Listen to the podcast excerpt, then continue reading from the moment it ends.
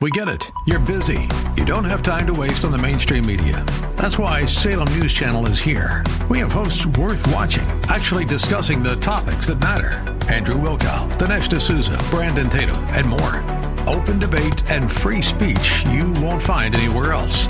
We're not like the other guys. We're Salem News Channel. Watch anytime on any screen for free 24 7 at snc.tv and on Local Now, Channel 525. Coming up this hour, uh, where was God this week in the midst of the horrific school shooting? And then, is hypocrisy actually something that points to God?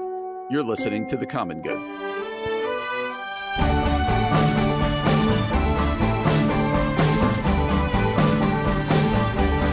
Hey friends. Welcome to the Common Good here on AM 1160 Hope for Your Life alongside Aubrey Sampson. My name is Brian Fromm. Aubrey, it's Friday. It's Memorial Friday! Day weekend. Right. It's the mo- it's the most Illinois Chicago Memorial Day weekend ever. It's 60 degrees today. Supposed to be 95 degrees on Monday. oh, that is so that's so Chicago. Wow, 95 degrees on Monday. it's what we do around here. So Okay, we, we that's just how we kind of roll. Yep. We can never have it nice. So we're glad that you're with us. If you've missed any of the show this week, uh, go back and get our podcast wherever it is you get your podcast. Just subscribe, rate, review. We really do appreciate that. And Aubrey, yeah, anyone who's been listening at all this week, Mm. uh, much like our country in general, uh, the show has been dominated by talk of that horrific school shooting right. uh, in Uvalde, Texas. Uh, and to be honest with you, and I don't want to get into the details, but it just keeps getting worse. Like I know it's awful. awful the stories about when, like, did the police go in? What happened there? Yeah. The anguish of the parents. Yep. That Yep. story of the of the one of the teachers who died. Her husband died of a heart attack yesterday, Mm, kind of from mm. you know a broken heart. Uh, all of it is sorrow upon sorrow, and you're hearing from kids who are in the school and. Uh, Oh, it's we so we devastating. it is. And we continue to pray. We continue to try to wrestle with like what are the right answers, what Yeah. can be done.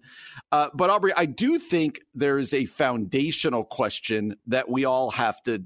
I think everybody, I would suggest Christians and non Christians are wrestling with this week. I would say if you aren't wrestling with this, you're probably not being honest with yourself a Hmm. little bit.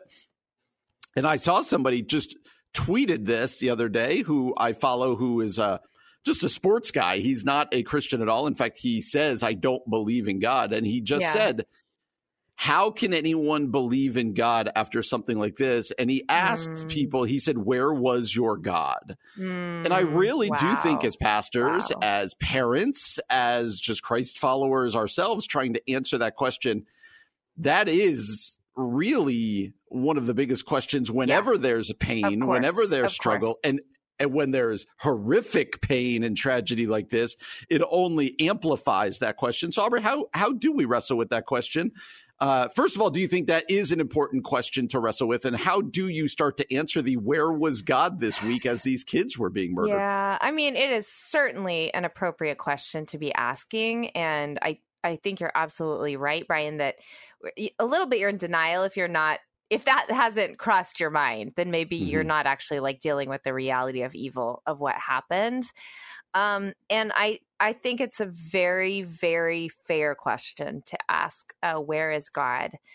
Um, in some instances, though, it is a wrong understanding of God because a question like that Im- immediately assumes that God is um, deistic, like impersonal, that God is far away, that God is somehow a, a puppet master God who just sort of goes around where he pleases, pulling strings, not pulling strings, stopping things, not stopping things. And so, again, an understandable question, and I think a right question, but not a right understanding of God, who what we know from scripture, God is an Emmanuel God, and God is close to the brokenhearted, which means that believe it or not, God is right there. Like God was with those kids, God is with in in the aftermath, like God is is his presence, his spirit is right there. Yeah. Now, the harder question I think then is because what we're really asking when we say where was God was why didn't God That's stop right. it? And I don't know how to answer that, Brian. This is where it comes down to like faith is uh what does the scripture say? Faith is the evidence of things hmm. unseen, mm. Or no, faith in the. Uh, I, am misquoting scripture, which is never a good idea for a pastor, but um, this is where it comes down to faith that like somehow God sees a bigger picture than we can see. Somehow there is a reality of evil that, as we live in this already not yet in between time, will one day be vanquished. But for whatever reason, still, God still allows evil to have some authority right now. I don't understand that at all. It doesn't make any sense to me. Um, and then, um, that we also have to trust that, like, God is doing something yeah. and will do something in the midst of it. And I don't say that. I mean, if you could see my face as Brian and I are talking, and even Brian's face, like we don't say that with pith. Mm. We don't say that with ease. We say that knowing like this is one of those watershed moments where you you you're choosing faith when it's really really hard and choosing okay God You've said you're making all That's things right. new. You've said one day there'll be an end to evil. You've promised us the vision of Revelation 21. And so we're trusting and we're waiting. Yeah. And please prove yourself to be who you say you are, yeah. God. You know, that that's what that's what a week like this week and even even last week with the other school shootings kind of call us to do choose faith when it feels yeah really you were quoting and i don't want to be like the guy who's like oh let me quote what you couldn't say. No please I, do. I was kind of I, asking. I, uh, I, you were the pastor who couldn't pull it and i was the pastor who needed to google it. Hebrews 11 1 teamwork. There you go. Hebrews 11 1 now faith is confidence in what we hope for and assurance about what we do not see. Uh, I think that's you where go. you're searching for Hebrews 11 1. I like how yes. you said they're choosing faith here choosing mm-hmm. to put mm-hmm. our hope in the things that that scripture says are true that may not really yep. feel true at the moment mm. um yeah because and i also think you're right like we want to be careful not to just give I think the words you use there, it's just kind of pithy responses like, oh, just have mm-hmm. faith. Well, that's that's a choice. That's a difficult thing to do. Yeah. And yeah, it is. Uh, I, I also think uh, as we said earlier this week, we trust that God is present in the midst of the pain, offering peace that passes understanding, offering comfort. Yep. And we also believe yep. that, uh, you know, uh, that God, through Jesus Christ, that God is victorious, has defeated sin and death. You pointed to it, yes. that there is coming a day when there won't be um, mass shootings and death and, yeah. uh, and all of this yeah. stuff. And we all wish you know, come Lord Jesus, we wish that day were now mm. where these things mm-hmm. would happen. But but but we're living in this time where there's still this brokenness and but but we can look forward to a day when that brokenness is no longer. Yeah. Uh, and then, yeah, yeah well, then right. you go, well, why doesn't he hurry up? Where is God? Well, God is also here. He says he's near yeah. to the brokenhearted. Uh, he mm-hmm. is present. And, and so, um, you know, we can hold on to that. But I, I do appreciate, Aubrey, that you help us see that it's not easy. It's a choice. It is, right. It's right. a question that we all need to be asking. Uh, let, let, I think too, Brian, like we, we've, you know, uh, we've had Mitchell Lee on the show before who wrote that book, Even If. And I think this is one of those moments mm. too, hmm. where again, this is not easy. This is, um, this is probably one of the hardest moments of our faith. It's probably a very mature moment of our faith as well. Is what you know shadrach meshach and abednego are in the fiery furnace okay we know our god is mighty to save but even if he doesn't we're not going to bow down to mm. any other gods we're not going to away from the god who's who loves us jeremiah says the same thing in lamentations 21 like all i can see around me is bitterness and gall yet i uh, remember the lord's faithfulness and so this is one of those moments where we have to cling to our yet mm. like okay god even if no good comes from this. And really, what good could come from yeah. this, God? Like, even if evil continues to seem like it's thriving, even if these things I'm praying for never change, even if unspeakable things continue to happen, yet I'm not going to bow down to any other idol. I'm not going to walk away from God. I'm going to cling to your faithfulness. And and at the end of the day that really is that's deep mature yeah. faith but that's just what it is. It's that's faith, right? It's it's making a choice. Yeah, even if that's a, that's a good word. So, thought we'd start today's show where we've spent a lot of it this week. Uh, how do we mm. wrestle with what we've seen happen down there in Texas? Continue to please be praying for those families, for that community, yes. and as Aubrey said, choose to cling to faith. Uh, one of Aubrey and I's favorite blogs to go to, pastors to quote, is Scott Sauls. And Scott mm-hmm. Sauls, he blogs at scottsauls.com. He's got a new book coming out, it looks like in June. We'll have to get him on. It's called Beautiful People Don't Just Happen How God Redeems Regret, Hurt, and Fear in the Making of Better Humans. That wow, sounds pretty good. That sounds awesome. Yep. So let me ask you the question that he starts this blog post with. Are you ready? Hmm.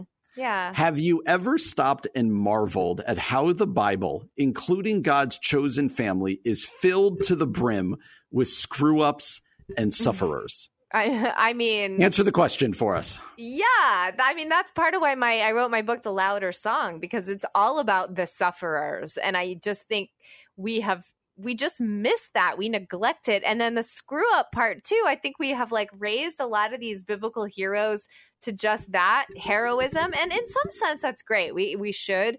But i think in some sense too we forget that like they're idiots just like we were just like we are you know? And that's yeah. actually really good news right? Because it means god can use people like us and redeem people like us and make things beautiful through people like us yeah, yeah. He goes on to say, he reminds us of some of the stories. He says, the unfiltered stories of Abraham, Isaac, Jacob, Rahab, David, Peter, Paul, Mary Magdalene, and others might make the middle class and spirit person's skin crawl. wow. Even though they are all considered heroes of the faith in the Bible and throughout the centuries, these quote heroes have also been horrific parents to their children, loveless toward their siblings, promiscuous in their bedrooms, liars and deceivers, adulterers and murderers, xenophobes and racists, blasphemous car- uh, cowards, and merciless aggressors. Mm. For further details, just pick up a Bible and start reading. Wow.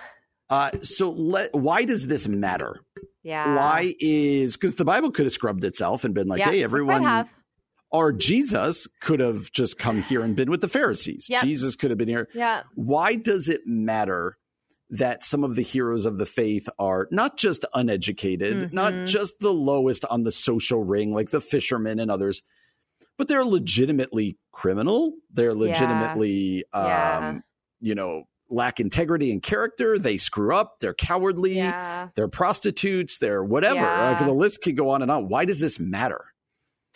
I think part of why it matters is because the story is about God's goodness and God's sovereignty. This, what I mean by the story is the story of Scripture and the story of the world. Uh, God's goodness, God's sovereignty, God's redemptive power, God's love, God's sacrifice of Himself on the cross. In the middle of us being idiots and sinful mm. and broken and terrible people. And this is why we need a savior, right? I also some people might disagree with me on this, but I also think a little bit it actually lit, gives, in my mind, credit to the biblical narrative that it's very willing to talk about how terrible some of God's followers yes. were because I I think anybody trying to tell a story is actually going to like tell a false story of redemption, a false story of hope is actually going to manipulate the characters so that they're above board, above reproach a perfect. Mm. But the fact that the Bible's like, you know, we're going to tell it like it really is, to me, actually gives credibility to the truth of Scripture. Yeah. Now, I have heard, um, for instance, critics of the Bible, like uh, Nadia, not Nadia Bolz Weber, but um, Nadia Bolz Weber was in an interview with Dax Shepard on his really famous podcast, Armchair Expert, and he, she was kind of saying that, hey, actually, this does lend credibility, and I don't agree with a lot of what she says, but she was saying this does lend credibility to the story and he was like, that doesn't even make sense to me. It seems like, hey, it's 2022. Get rid of some of those stories because they mm. make the Bible look bad. They make you Christians look bad. They make God look bad. But I don't see it that way. I Mm-mm. see it as God's goodness in spite of our depravity. Yeah, uh, Sauls is right on with you. He says the answer is that there are no such good people and there are no better ingredients. As scripture boldly states, there is no one who is righteous, not even one.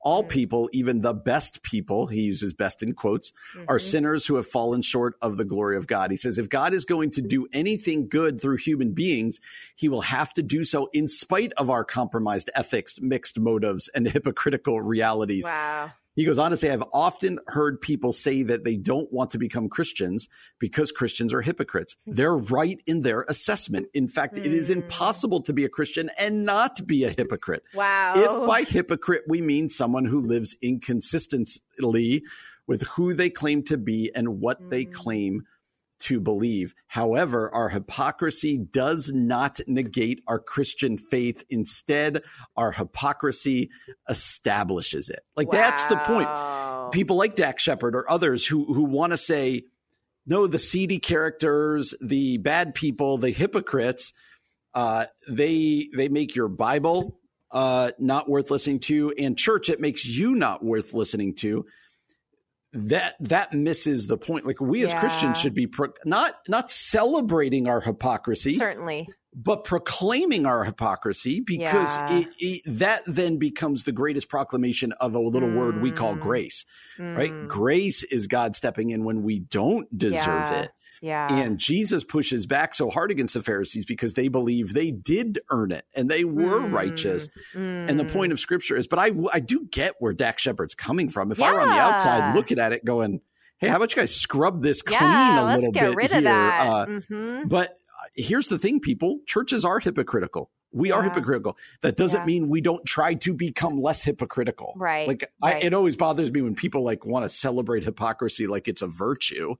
Right. But instead, no, we're trying to rid ourselves of, of hypocrisy, but we'll never do it perfectly. It's yeah. it's out there, yeah, and uh, and we just have to know that and and continue to proclaim the grace of God and right. And and hopefully people see that grace and they're attracted to that grace. Well, and ultimately, like this is why we need a savior. I think this is what Sauls is getting at, like when he calls hypocrisy the foundation of our faith, or how did he say it? Like the uh, the beginning of our faith, something right, like right. that. It is like if it were not for our hypocrisy, we would be fine. We would not need a savior outside of ourselves. And so, because of our hypocrisy, we need Jesus, the only non-hypocrite to ever have walked on this planet. And so, I, I think, um, in some sense, you're right. Like, how can we? This is where so much of the Christian faith comes down to paradox, doesn't it? Like, yes, own and admit our hypocrisy before the Lord while also trusting that because of the Spirit's work in our life, we are becoming more than hypocrites, right? We are becoming who God says we are, and that's new in Jesus. Mm. But we, so we don't celebrate our hypocrisy, like you said, but we're authentic enough people to be like, yeah, I'm a total hypocrite, which is why I need Jesus and then I don't think I and then I don't think it has to be so scary when someone's like, "Oh, the church is full of hypocrites." Well, yeah, like that's why we claim Raise that we hand, need a right? savior, right? Yeah. Because I'm I am the worst of hypocrites. I am the worst. There you go. Uh, he closes this way. It's gonna be a great book, by the way. This is out of his new book. He says, A broken hallelujah is still a hallelujah. In fact, in the ears of God, it is a sweet sound. Mm. Through Jesus, the God who is holy, who lives in unapproachable light, and whose eyes are too pure to look upon, uh, to look upon evil, welcomes sinners and eats with them, mm. even as he tends gently to their weary cries for mercy. And mm. as he welcomes us, he also empowers us to participate in his work. How amazing is that. Beautiful. There it is. The Beautiful. gospel wrapped up, the grace of God wrapped up. Scott Sauls thankful for him, looking forward to his next book coming out here a little later on in June. Here's some weird stuff we found on the internet. Here's some more weird stuff we found on the web. Aubrey, something we like to do on Fridays is to allow our executive producer Keith Conrad. He he mines the internet. He he goes into that ugly, dangerous place we call the World Wide Web, and he finds that's right some of the craziest stories, some of the most random stories he can find. We read the sight unseen, so the reactions you hear from us are uh, are are uh, those are our initial reactions. These are our first yes, responses. Right. Real time reactions. Real time. Yes. And so we're uh, going to jump off this. Let me start. I'll do the first one. It's out of Michigan. Okay. You know what? Uh, Ian was from Michigan. You know what he always called Michigan? Every time, Uh-oh, every what? time I said from Michigan, he'd always go America's high five because you know it's shaped like a hand. Oh, it's shaped like a hand. He would always call Cute. it America's high five. I remember going to Wheaton and people, I'd be like, "Where are you from?" And they're from Michigan, and they'd hold Yes. up their hand and point, and I'm like, "I have no Their idea what you're doing."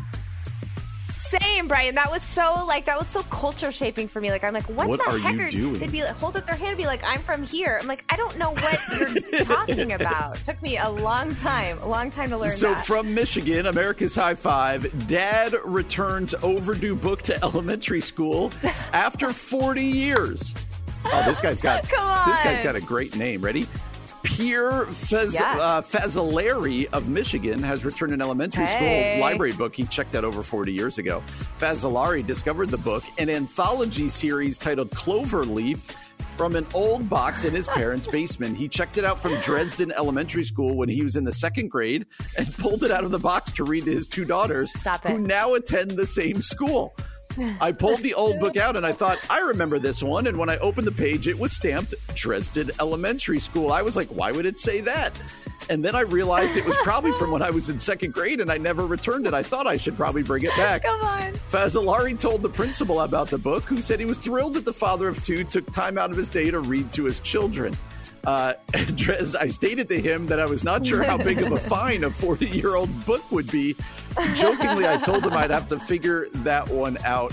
Uh, Dresden Elementary School also uploaded a photo to Facebook of Fazzolari with the book to his two daughters. Now, recently, Amazing. a British library said a book checked out over 60 years ago was returned after it was No. found at another library in Croatia. That's awesome. This case has been turned over to our library investigations officer, Mr. Bookman. Bookman? The library investigator's name is actually Bookman? It's true. That's amazing. That's like an ice cream man named Cone. Come on. Okay, that is amazing. That is a great story. That reminds me, my son has an overdue school book that I need to you return. go. Hopefully, I can do it before the end of this year and not 40 years. All right, here's a story out of Germany. We don't do a lot of Germany stories. German farm owner saves fuel money with horse drawn carriage. this is clever. Stephanie Kirchner's journey to work has got longer, but she says cheaper. She has left her SUV at home and switched to real horsepower. Stud farm owner and horse trainer Kirchner, 33, says she decided it can't go on like this after fuel prices jumped following the Russian invasion of Ukraine. Since I also suspected hay harvesting and everything else will become much, much more expensive, she said, we have to save a little money. So, she has switched to traveling the roughly six kilometers, that's three and a half miles, from her home in Western Germany by horse drawn carriage. That turns a one way trip from 10 to 15 minutes to as much as an hour. But Kirchner calculates that given how much fuel her Toyota SUV consumes, she saves about $264 per month if she can use horsepower every day. Her carriage, drawn by two horses, is popular with children and some others, but of course, humanity is hectic, and then some people are annoyed if they can't get past me fast enough. She acknowledges that her answer to rising fuel prices isn't for everyone. I can't put a horse in a parking garage, she says. I think a lot more horse riders would do if opportunities were created for horses. Okay, this is funny because, Brian, I traveled to Indiana last week to speak at a church retreat, and it was um, near some Yep. Amish, you know, communities. And so, of course, the Amish people cruising down the road in their horse drawn carriages or their buggies. And I was like, you know, they've got it right right now. Like, this is so brilliant because you're saving on all I that guess gas money. That's not why the Amish do it, but yes, that is a good. That is not ancillary why they do it, but I, I envied them in the moment. Let's go already! That's funny. All right, next one out of uh, Brazil. Uh, boy, nine years old, finds growling jaguar in school bathroom. My heart almost stopped. A nine year old boy in Nova Lima, Brazil, found a growling jaguar in a school bathroom. According to the paper, the boy, David Miguel, needed to use the potty during a soccer game Saturday when he came face to face with the animal. Listen to his quote I was trembling like jelly. It went grr, and my heart almost stopped. The youngster said he ran back That's to his real. dad to report his finding. I thought it was going to be an ocelot, a wild dog, or something else. The moment I saw the animal was that size, I ran back, the dad said. Local authorities arrived at the school and tranquilized the jaguar, who was deemed a young female. good. The animal was released into the wild unharmed. Uh, vet, the vet participated in the rescue and said deforestation is causing an increase in wild animals approaching urban areas. Uh, what do you think? Post a comment that said, We know this has been happening due to increased deforestation, large wildfires, and the destruction of the natural habitat of these animals. Hmm. Then, in their escape, they end up crossing into towns and cities. Two points to that story, Aubrey. One, that would be terrifying. And Terrifying. Two, I just proved I will read anything in front of me because there was a little thing that said post a comment I know, and I read it a like it was part of the story. I was laughing. I was laughing about that. I was laughing about that. I was wondering is if you proof. catch that. That is like Ron Okay. Burgundy who just will read Yeah. anything on the teleprompter. You are officially Ron Burgundy. You stay classy, San Diego. I'm Ron Burgundy.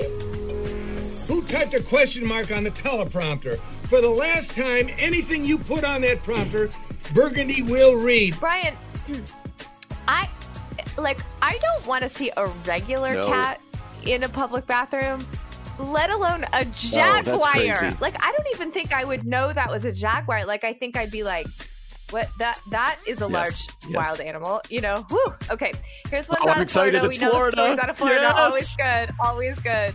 All right, here we go. McMad woman throws tantrum, calls 911 over wrong order, sheriff says. A pregnant Polk County woman threw a tantrum and dialed 911 over a wrong order at a Lakeland McDonald's before committing a burglary and assaulting employees, oh. Sheriff Grady Judd said. Oh, those pregnancy hormones. Tianis Jones, 22, became upset Thursday when she found out employees made a mistake with an online order she submitted, after which employees offered to redo the order, Judd said. Video released by the Polk County Sheriff's Office shows Jones throwing cups and other materials at employees during the discussion before walking behind the counter and throwing more cups on the ground. Jones' sister came over and tried to calm her down. Judd said Jones then dialed 911 on her phone. Oh no, this. Shortly afterward, video sh- video shows that Jones began twerking as she exited the store. she did. Wow, way to Florida. go, Jones! That is all I don't know if she was. I don't know if she was two fries short of a Happy Meal, or maybe she was short of a Happy Meal completely. Judd said, but she created a McMess, and she acted like a McNut. but do you know what she? but do you know what she ended up? A McBurglar. Jones, who faces charges for burglary with assault, disorderly conduct, and criminal mischief, was arrested on Friday. That is my favorite story. Oh, it's of all Florida. time. That is Florida at its finest. All right. I love Florida. Have you ever heard the expression, the customer is always right? Yeah. Yeah, well, here I am, the customer. Last one. I feel like we can all understand this one. Hiker lost on it's Colorado. Hiker lost on mountain for 24 hours, ignored calls from rescuers because he didn't recognize the phone number. Okay, we've heard stories like this, and this is crazy. A okay, hiker who was lost on a mountain for 24 hours ignored calls because he didn't recognize the numbers.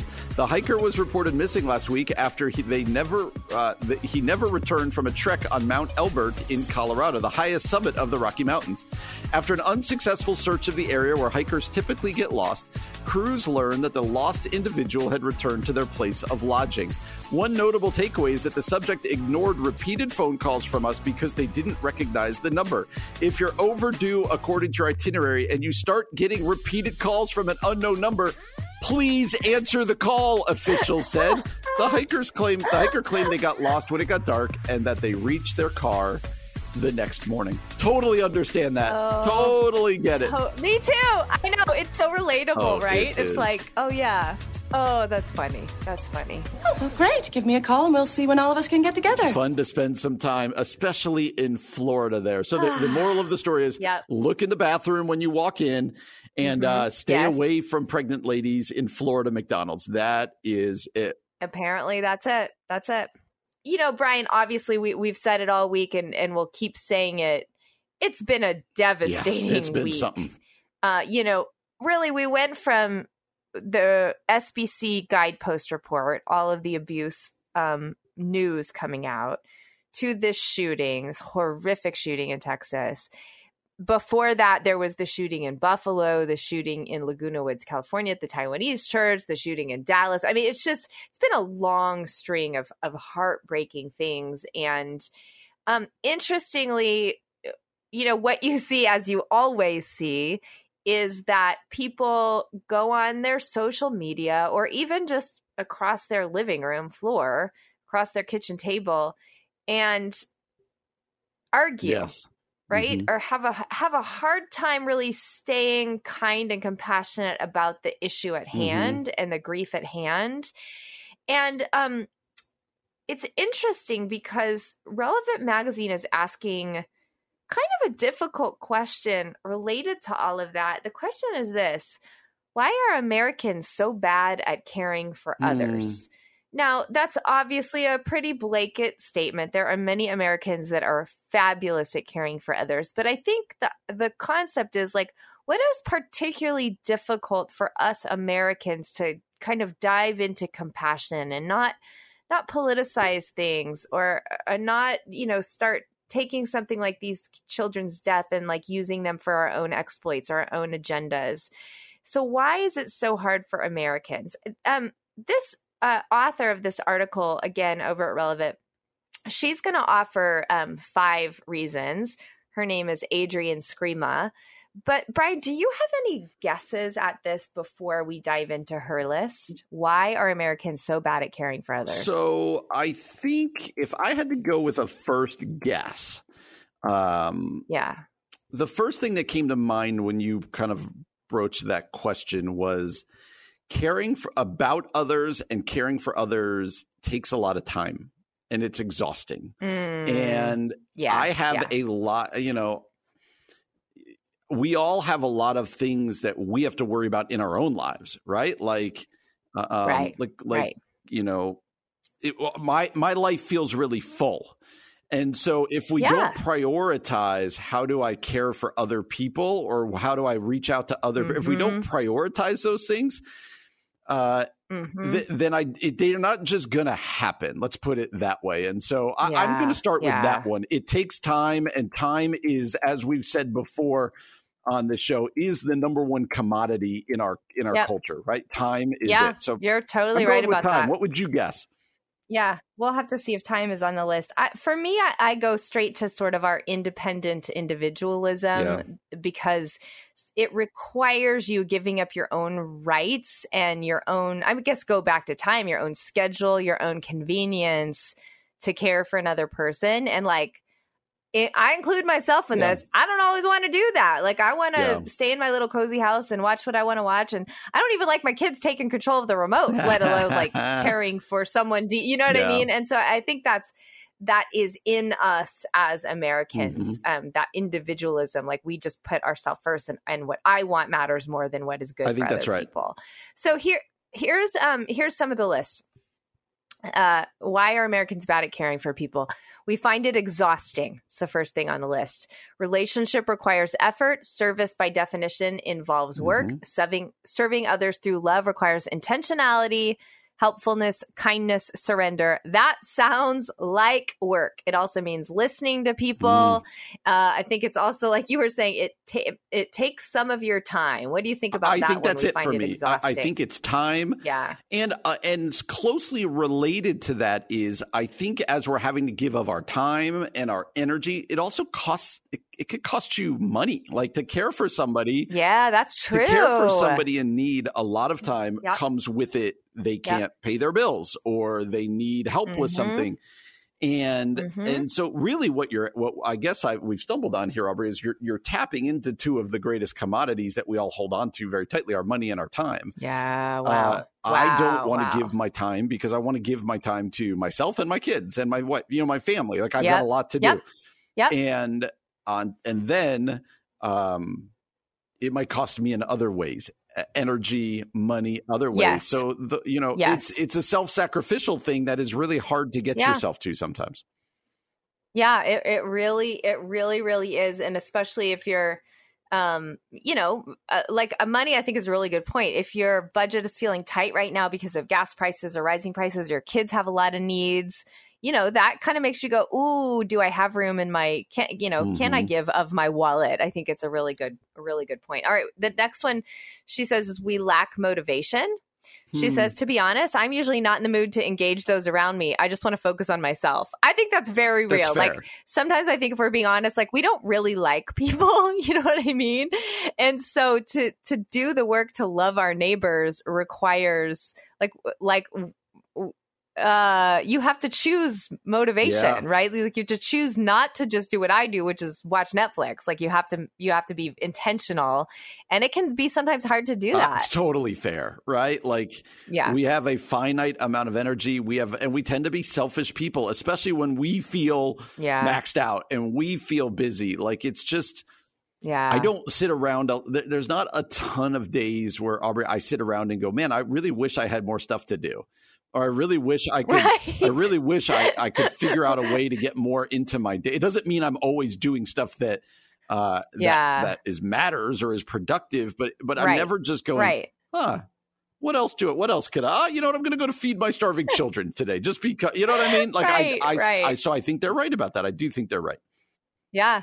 I think that's true. Okay, let me read you the last three. We fear rejection. I think that one's interesting that it does take some vulnerability to care for other people. If you get rejected, that can feel really humbling. We care about ourselves over others. You and I have talked about Yeah. that. Uh, and we're afraid to fail. This author says that she's reluctant to challenge herself because she knows she'll have to keep up with it.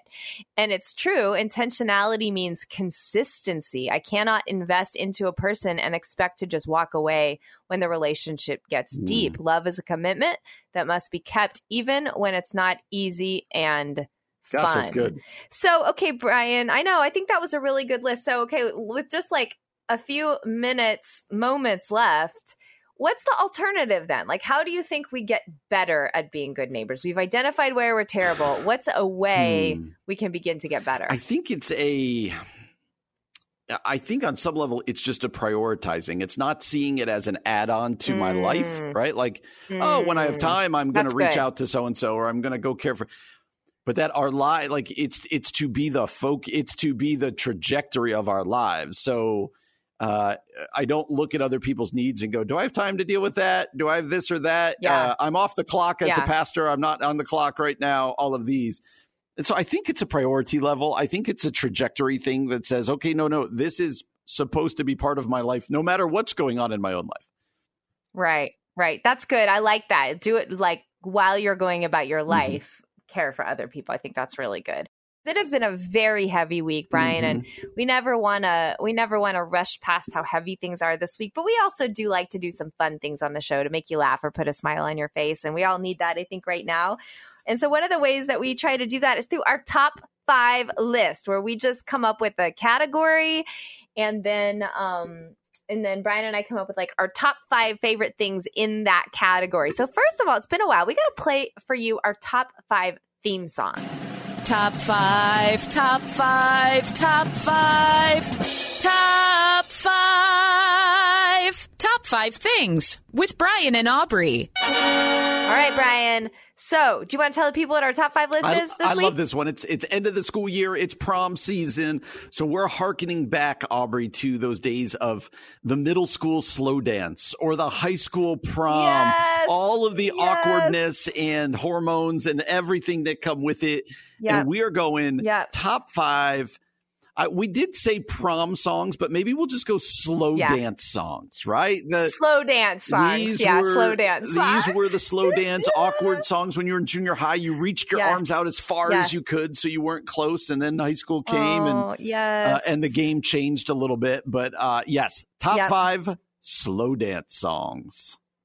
Okay, this is this was This is fun. fun. This was Yes. fun and nostalgic to go back. All right, Brian, I'll I'll start with my number five. All Yep. right, uh, this is a this is actually like not one of my favorite songs ever, but like this is quintessential slow dance song from when we were growing up. That is a song by Vanessa Williams called "Save the Best for Last." That is a good one. That is a good, not on my one, list. Not on my list, but Yeah, uh, that is Yeah. a good one. Number five for me, and this is the most old school one I believe on my list. Okay, let's hear Uh, it. Classically, the Righteous Brothers, Unchained Melody. Brian, I'm just going to say that's my number four. Okay. My number four. It's a It's- great, a great song, and and it is really old school, but it became popular again because of Ghost, and so that's why it was playing like at our dances and our parents' dances, right? Uh, agreed. Ghost uh, le- raised Yes. this to another uncomfortable level, but I would say also did the movie Naked Gun. Oh, I didn't know. Oh, I don't remember. It- Naked they Gun. were We've talked about Ghost. this before. Yes, oh, okay. yes. Ah, gotcha, right, so gotcha. my okay, so number I just shared my number four. What's yours? My number four uh, is Journey, not Don't Stop Believing. I'm going Journey faithfully. Yeah, that's going to be on my list too. Oh. That is a fantastic are we, are song. we just That going to? Are we going to match some of these slow dance songs? We might, Brian. I like when we, we match. are we are from the same like generation, so a lot of these songs Yeah, we are, are. What we uh, what Yeah. we danced in our uh, high school proms too. But Yep. faithfully, Yep. I still hear that, and you get that music, and you're still just start swaying, and you're like, yes. Uh, you do, and you just like sing so Yes. loud. Oh, song was actually on yesterday, and I was I was rocking out to it. That's a good song. All right, uh, so my number three. I mean, this is a classic. Classic, classic slow dance song. That is "I Will Always Love You," and I'm going to go with the Whitney Houston gotta the version. There are a couple Yes. versions, but it's got to be Whitney. Got to be Whitney. Yes. Yep. Do you remember when Love that, that movie one. came out, Bodyguard? I actually really, if- when that Oh. movie's on now on TV, I'll still stop and watch it. Like, oh, will? yeah. I, I haven't watched it in a a while. Long does time. it hold up? I mean, it, it, all depends. Question Movies mark? all depend what you're going in it for, right? Like, does it hold up? Yeah, good point. Good she point. still sings unbelievably. He's still Kevin Costner. I mean, Yeah, sure, yeah. sure, it holds up. Yep. Yep. Uh, yep. Good number song, three, and this is right when we were in high school. Uh, Ooh, I let's think this it. came out our my you were a year behind me, so I think this came out my freshman year, and I actually remember that because of a awkward first like dance freshman year, and I think this was the theme uh, from Robin Hood. Bryan Adams, "Everything I Do." Ryan, that is also going to be on my Yes. list. Okay. You guys, Bryan Adams, uh, yesterday in the car, Summer of 69 came out, and I'm like, Bryan Adams is a Yes. treasure, and I have forgotten. Yes, love. I love that movie, Robin Hood, and I love that song. I won't do this right now, but I could sing you that whole song. Uh, not the whole song, but like Everything I everything I do in parentheses, I do it for and you. and yeah, it's got a parentheses. solid. Yes, that song uh, Yeah, is has so to be on every slow dance list. Uh, so good. All right. Well, my number two is Faithfully Journey, which tells you what my number one is, but let's hear your number two. Oh yeah, I, I did guess your. Then I I did do your uh, number one and number two. Okay, uh, Yep. my number two, and uh, this one. So this was more when we were in college, and I have to be honest. Like you know how when you start dating, maybe you and Kevin started dating, and you were like, "We have a song." Do you know what I mean? Like kind of. Yeah. Yeah. which I don't know that I don't know if people still do that. That's still kind of weird, but but this song came It's out and it was kind of and so that's the, the, this is being swayed for for my uh, my wife and I now. Okay. Shania Twain, Yeah. every uh, still the one. You're still the one. No, no, yes, no, no. yes. It's a great love song. Oh, You're still oh, the one. That's funny. That's funny, funny, funny. Did funny, you and funny. Kevin have a That's good song? What was your song?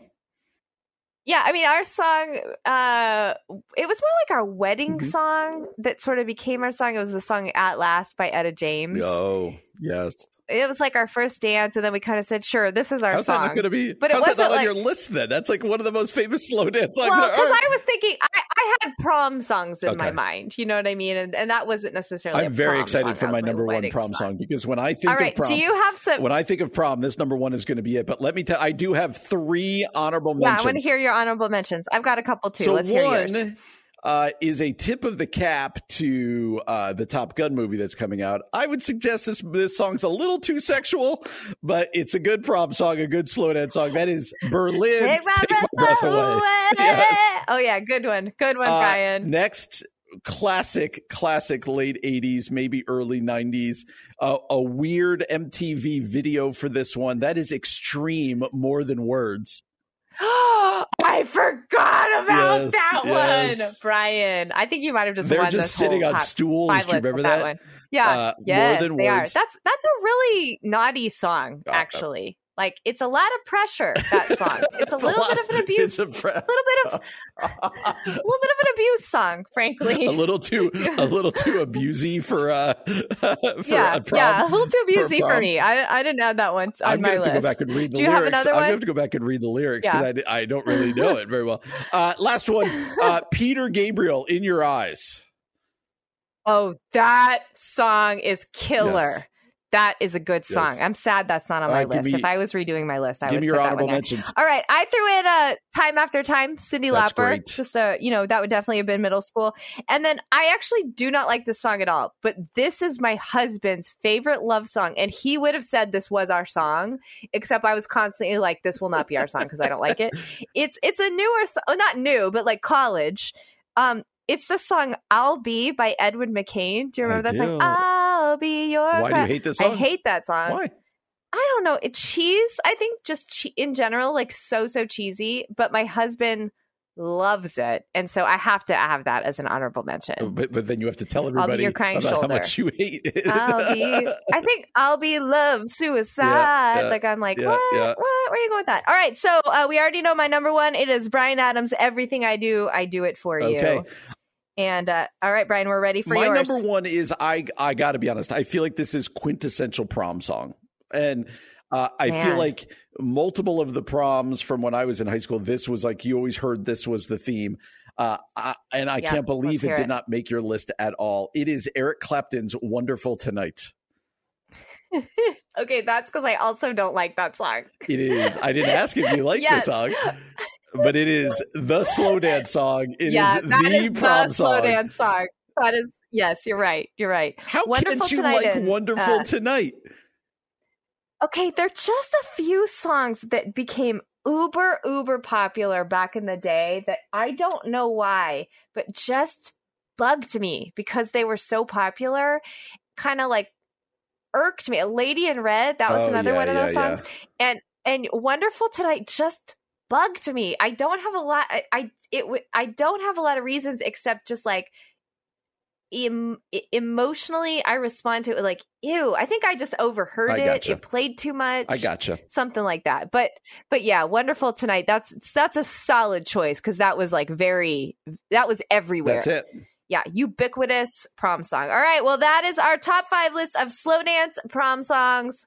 If uh, we missed anything, definitely let us know. We want to know uh, at Common Good Talk, Instagram, uh, Twitter. What else are we We're on on? all of them. Facebook. We want to hear your song. It is the end of the show and the end of the week, and so we want to leave you with something very inspiring and challenging this evening as you head into your Memorial Day weekend. Uh, Brian, uh, I was over on Twitter, and uh, someone who's been on the show before, a friend of mine, Christine Caine, um, posted a little part of a recent sermon where she is talking about basically how to use our voice well in this day and age. So let's go ahead and take a listen to that. It's so much easier to receive correction and advice when, we know that the person that's giving that advice to us actually really does care about us and that they are for us and not against us and they want us to thrive and flourish in life and fulfill our potential. And so the fact is, in the world in which you and I live, everyone's got the microphone. But we've got to ensure that our desire is to call people up higher, not simply to call them out, but to call people up and to lift them higher. We want people to fulfill their God given purpose. We want to become, and we want people to become all that God wants them to become, and we want them to do all that God's called them to do. So we don't keep pressing people down, and we don't keep speaking fear and doubt and negativity. We call people up higher into the purposes of All God. right, so that is Chris with some powerful words. Everyone has a microphone, including me and you, who have little literal microphones in front of us, but all of us have sort of metaphorical microphones right now. It is more powerful to call people up than to call people out. It's easier to call people out, but calling people up means calling them into the purpose that God has for them, challenging them, inspiring them, etc. I thought that was a good word for such a time as this, as we all love to tear each other down and argue. Yeah. What if we were about something different as Christians? Don't you Mm. think that's a great, uh, great call for all of us? Yeah, I love the reminder also that my job, your job, all of our jobs as Christ followers is to point people to Jesus. Like, That's and we do in our culture, we do so much of pointing people to us. Like, look Yeah. at me, acknowledge me, talk about me. Uh, we are uh, called in Scripture Christ ambassadors. The job of the ambassador is Mm. to actually point people to Yeah. uh, the king, to point people to the leader. Like we're representatives. We're Christ. My task as a Christ follower is to point people to Jesus, and I and I really Mhm. appreciate what Christine said there because she's got an enormous platform. She has Yes. a huge microphone to keep the metaphor going. Yeah. She could really profit and really point people to herself. She's Right. dynamic. She Yes. is all everything you want to be as a speaker and a leader, right? Right. But she's saying we need to point people to Jesus. We need to Mhm. point them upwards. We need to do Mhm. that rather than point them to ourselves or Yes. tear them down or the next Yeah. I, I think it is what I'm hearing her say is take seriously your call uh, as an ambassador of Christ, as a representative Yeah. of Jesus, Yeah. that ultimately my job is to say, look at him, not look at me, Mhm. but look at him. I think it's a great reminder. Yeah, that's good. I think the other the other piece of this I thought was interesting is um she starts out by talking about how it's easier to receive criticism from someone you know cares about you that like someone Mhm. That person is concerned with calling you up and inspiring you and like pointing you to Jesus then when they have a challenging word for you or like maybe they want to hold you accountable for something you actually want to hear it because you know that they've actually cared deeply for you if you're being criticized, ridiculed by somebody who's just like a rando, uh, somebody on social media, or I don't know, you're someone randomly comes up to you, you're not going to want to hear that because there's no emotional or relational investment at all. And so I think the other, the flip side of that is a good word for us. Like we don't need to be the people that have to say something about everything online and have to criticize everybody that we think is doing something wrong or saying something wrong. Because if we don't have the authority in their life if we don't have the relational credit if we don't have the um like long-standing relationship they're not going to hear and frankly our words don't matter. But if you're in Mhm. relationship with someone where you're actually about encouraging them like you said being christ's ambassador to them pointing them to jesus then when you have a challenging word or something you need to confront it comes across as actually meaningful because you've done the work to earn that relational credit. So i think like that it there's a there's two sides to this. Be someone who uses your quote unquote microphone whatever you know metaphorical mic you have to encourage people up but then don't use it just to call out random strangers on the internet because that's Mm. in no way shape or form helpful or in no way does that actually point people to jesus Right. That's a great reminder of relationship and using, building in, taking your time to build into the people that you're Yeah. in relationship, taking time to build into the people that God has put in your pathway, uh, as opposed to, like you said, who can I rip online? Who can I critique? Who can I tear down or whatever else it Mhm. might be? I think that's a great call. Like, yeah use your relational capital use the people nearest to you um not use them but but invest in those Yes. relationships in such a way that that you are making a long lasting difference so Yeah. i man a good word that's challenging because we Yeah, do I think it- we spend a lot of our times critiquing and whatever else it might be We people who we do. don't even know and will never have an effect on or on Yep. us Yep, it's so true. And, and and I'll just say this too, like as someone who's had the opportunity to spend some time with Chris Caine, there are a lot of women like me who like she doesn't have to give time to, but she actually is very intentional about doing practicing what she's preaching, calling people up. Like there are there are women all around the world who are just like local church planters, local leaders, you'd never even know their names that she's encouraging by calling them up and also challenging like hey you know are you riding an emotional wave online right now or are you being steady and laser focused on jesus like she does that in her personal life and her professional life so this is not a segment about chris caine but just to say like here's somebody who's practicing what they preach and i think that's a good example for all of us especially in this day and age let's call people up not just call them out. Well, hey, thanks so much for joining us today. Brian and I will be back again on Monday from 4 to 6 p.m. For Brian Fromm, I'm Aubrey Sampson, and you've been listening to The Common Good on AM 1160. Hope for your life. Have a wonderful Memorial Day weekend.